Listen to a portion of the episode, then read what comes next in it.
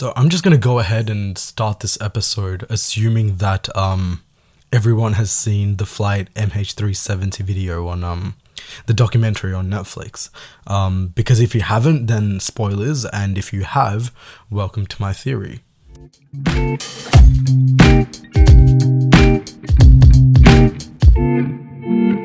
Hi, hello, vanakkam, and welcome to the Tikada Raja show. My name is Dwarahan Chandran, and in this episode, we're going to be talking about what I think might have happened to this flight. Um, back then, when it first, like, it's been four years, so four years ago three years ago, when this was still kind of popping, um, it was a huge mystery. I remember searching up, like, on YouTube, uh, you know the conspiracy theories you know the bermuda triangle if it's sunk into the ocean and stuff like that.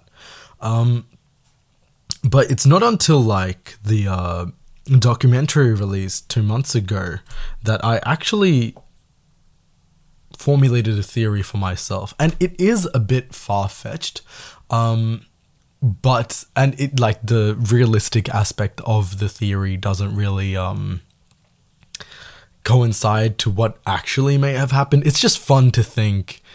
I don't think fun is the right word to use. It's interesting to think that this may have happened and it could be a possibility, you know, because the the there is no conclusion to this um theory. Yeah, may, maybe it went in underwater, but um there are no evidence to support that. Um so my theory stems off the idea um, not the idea, but uh, an act where, um, for those who don't know the context, I'll just explain it. So the flight cra- uh, flight disappears, and then the next couple of days, um, they hold a conference with all the family members. And during one of the conferences, and you know, making sure everyone's okay, like trying to find a, a way to communicate, um, a girl gets a phone call from her dad that dad was in the flight. So this is a couple of hours after the plane's gone missing, communications, everything's been cut, and she receives a phone call. And the little girl, being the little girl she is, she doesn't really know what to do. She's kind of freaked out, you know, just in the moment of the the heat of everything, you know, you just don't really know how to act, um, as such as a reasonable person, reasonable person would. Um, so she runs to one of the authorities and she hands over the phone and she's like, "What do I do?" And the guy is like, "Pick up the fucking phone." Like, what what else could you do in that moment? He didn't say that. He was just like, "Pick it up," and then, um, but before she picks it up, the phone call ends. And they don't like the Malaysian government do nothing to, you know, uh, investigate the phone call to you know find out what cell tower bounced off or where it could have you know they could have traced the phone call back to where it was like the location of it because they obviously need a location and like I don't know how phones work but they need something to fucking you know connect right? Um so yeah that happens. And um but before she picks the phone call up it it's gone. It's that that's it. And they don't really investigate it afterwards. So my theory is kind of kind of revolves around this. Okay, um, and uh, I'll just give you some basic facts in order for my theory to um, make sense for you guys. So, the flight takes off from Malaysia towards Beijing, and um, towards the middle of a flight, it just disappears. Like the all the communications are gone. A couple of theories that the um, government and the you know general public put forward is that um, um Russian hackers were inside and um, they took over the plane and then crashed it. Um, this is quite reminiscent of a couple weeks later, a couple months after, when um, uh, an MH flight was actually shot down in Ukraine, I think.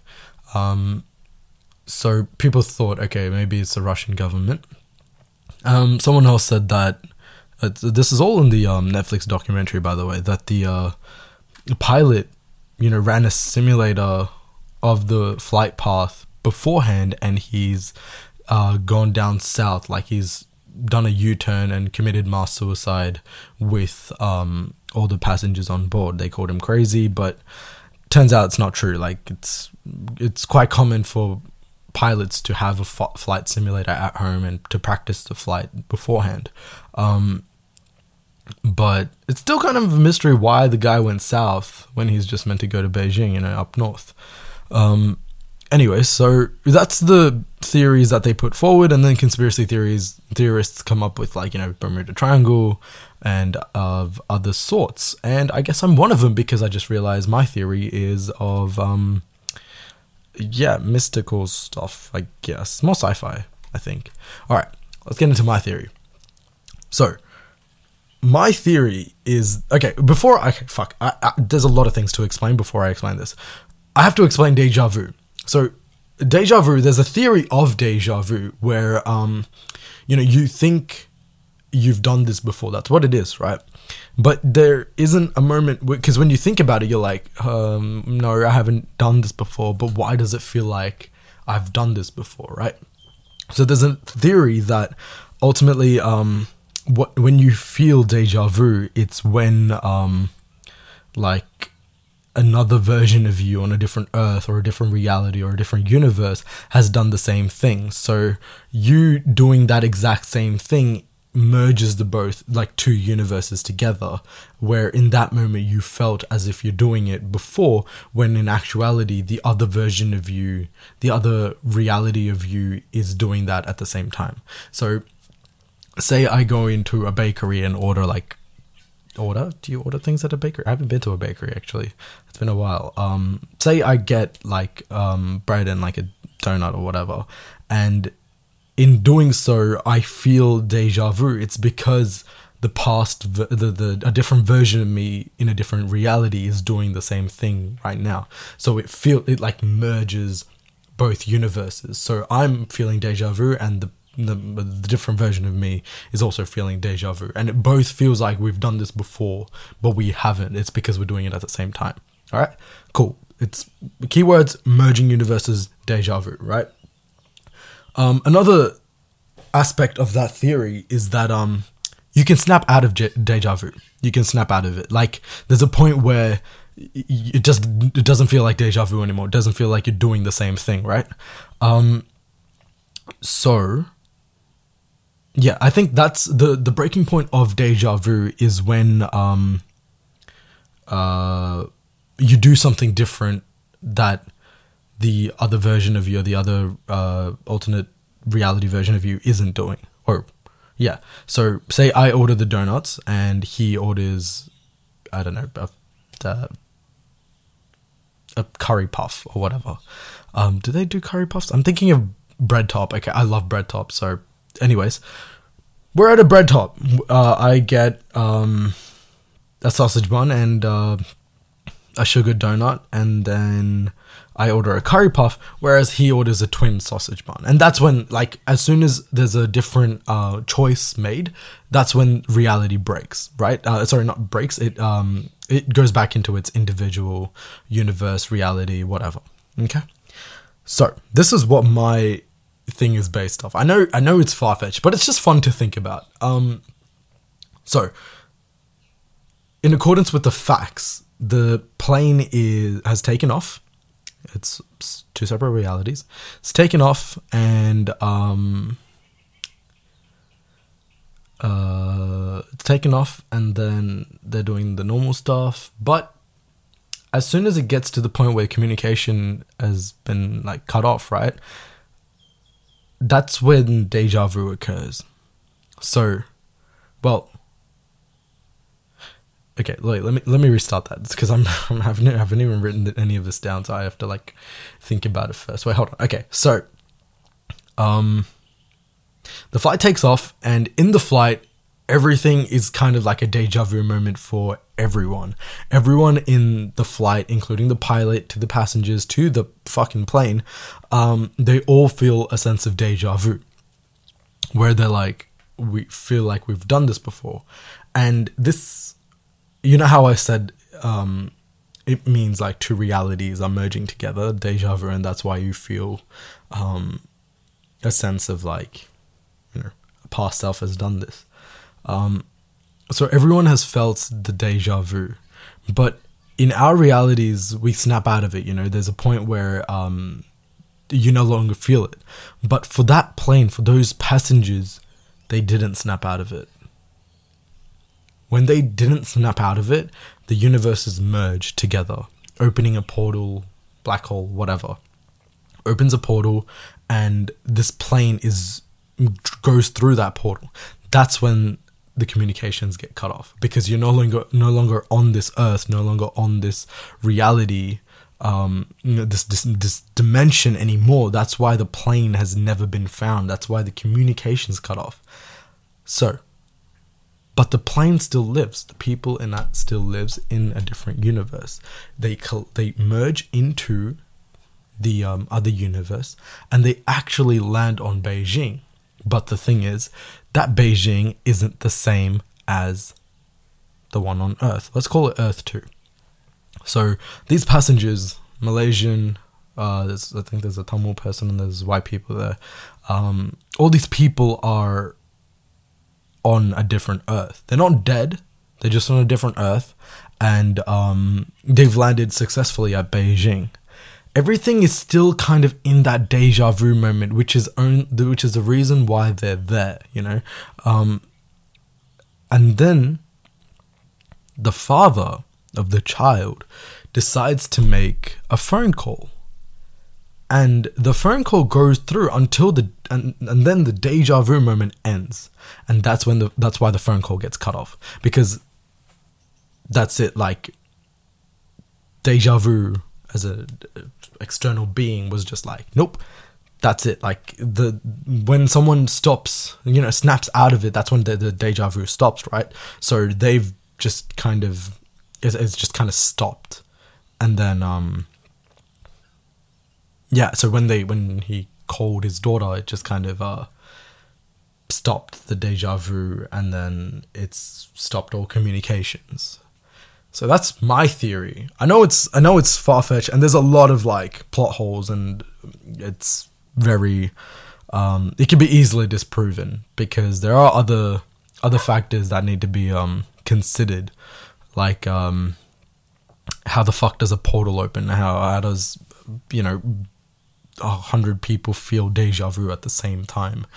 Or um and feeling deja vu with someone else is also a weird thing because it's like I've been in a, circumstance where I like me and my friend have both experienced deja vu, but we're like, how how does it feel like we're both in this circumstance when we don't we've never been in this scenario before? Like it's, it's a crazy it's a wild experience. Um so yeah there's that. Uh there's how can they you know land on another beijing?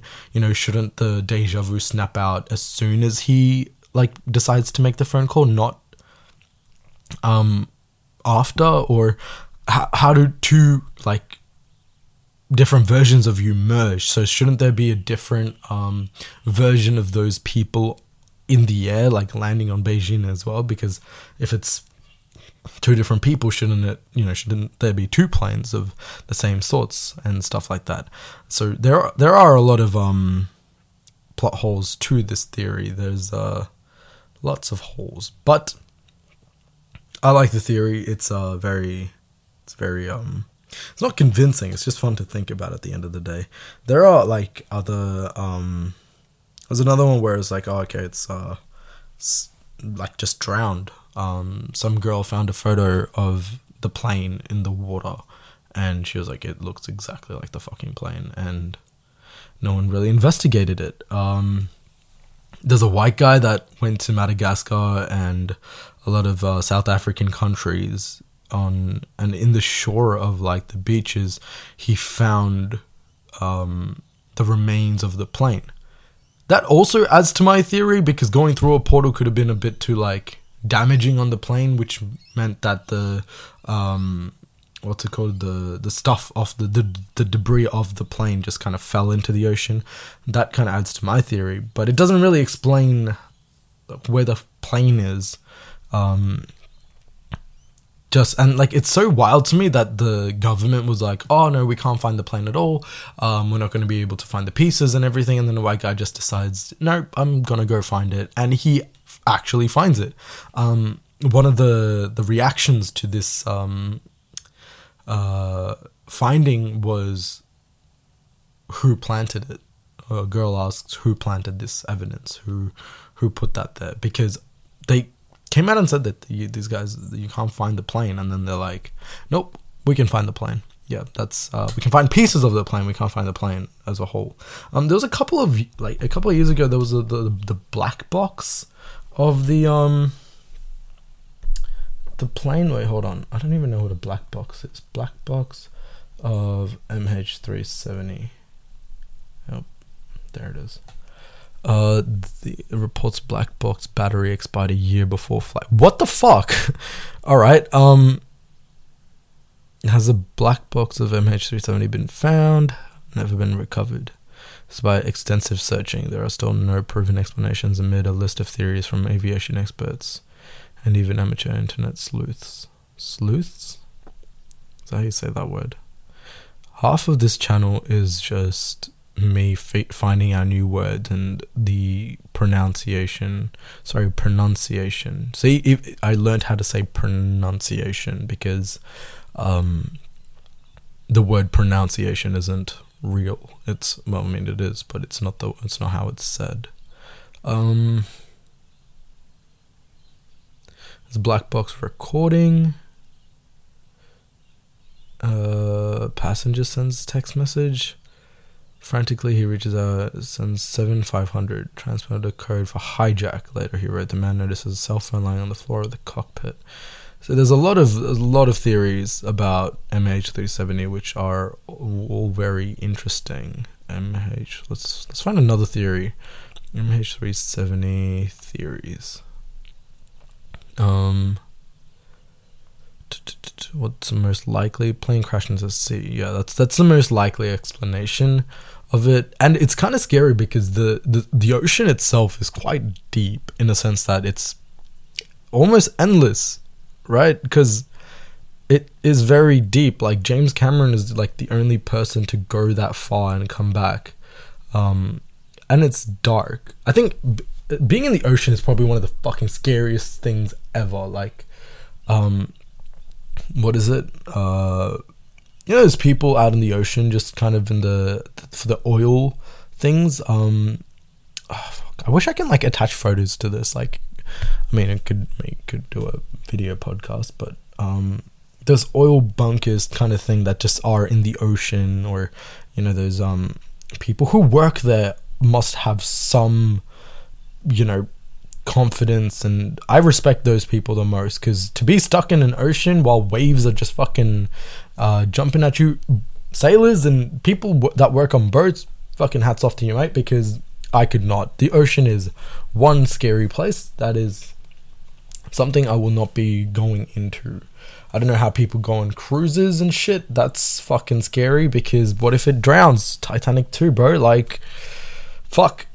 Could not be me. I don't know how to swim either. I mean, I love diving and like in like swimming pools and like the, the beach. Not. And even the beach is somewhat scary. A fucking seaweed touches me and I'm just screaming and I'm going the opposite way. But I also love going into the deep end. I don't know, something about it's nice. But as soon as I can't feel the floor, that's when you lost me. Like, I, if I can, oh my god, there was a point where I fucking jumped off Frankston Pier, right? Thinking, I was, I was like, I've done this before. What's the worst that could happen, right? I jumped a bit further in, like, towards the end of the pier, and, uh, yeah, shit was deep. My sister had to jump in to save me. She really couldn't as well because she was she's shorter than me like and it took a while for, like i was floating for a bit yeah? And then i was like all right let me go down let me calm myself down let me go into the water touch the bottom of the seabed and then come back up like push myself off it and i'll be fine. Like it shouldn't be too deep right? So i'm like all right deep breath still floating and then i push myself into the water yeah I kept going.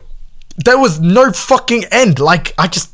That shit was so fucking scary to me because I pushed myself down, yeah, and I'm still going down where I can't breathe anymore. And I'm like, oh fuck, I can't even touch the floor. So I'm in the middle of, like, the top of the water and the bottom of the um, ocean. And I'm just kind of like stuck in the middle. I'm like, okay, where, where the fuck do I go now? Do I go up? If I go up, I have to come down anyway. But if I go down, what if I go, what if I keep going down, but I can't get up? Like, it's too far for me. And I'm like, okay, fuck. And then I get up and um, I like doggy paddle my way to one of the the um, pillars of the uh, pier. Worst thing about that was the pier had um like seaweed and seashells on it. So every time I push myself off it or like grab onto it, I'd cut all over my hands and knees and feet because seashells are fucking sharp.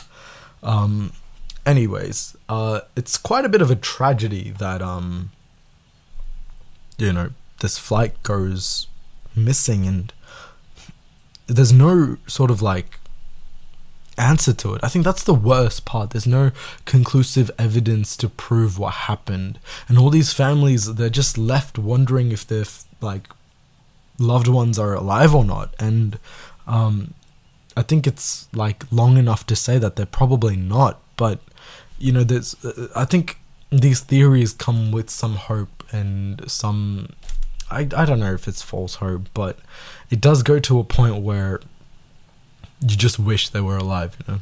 And there's no better, like, no better feeling than, like, an actual conclusive statement from the government. But Malaysian government's quite fucking sketchy. They, they came up with some.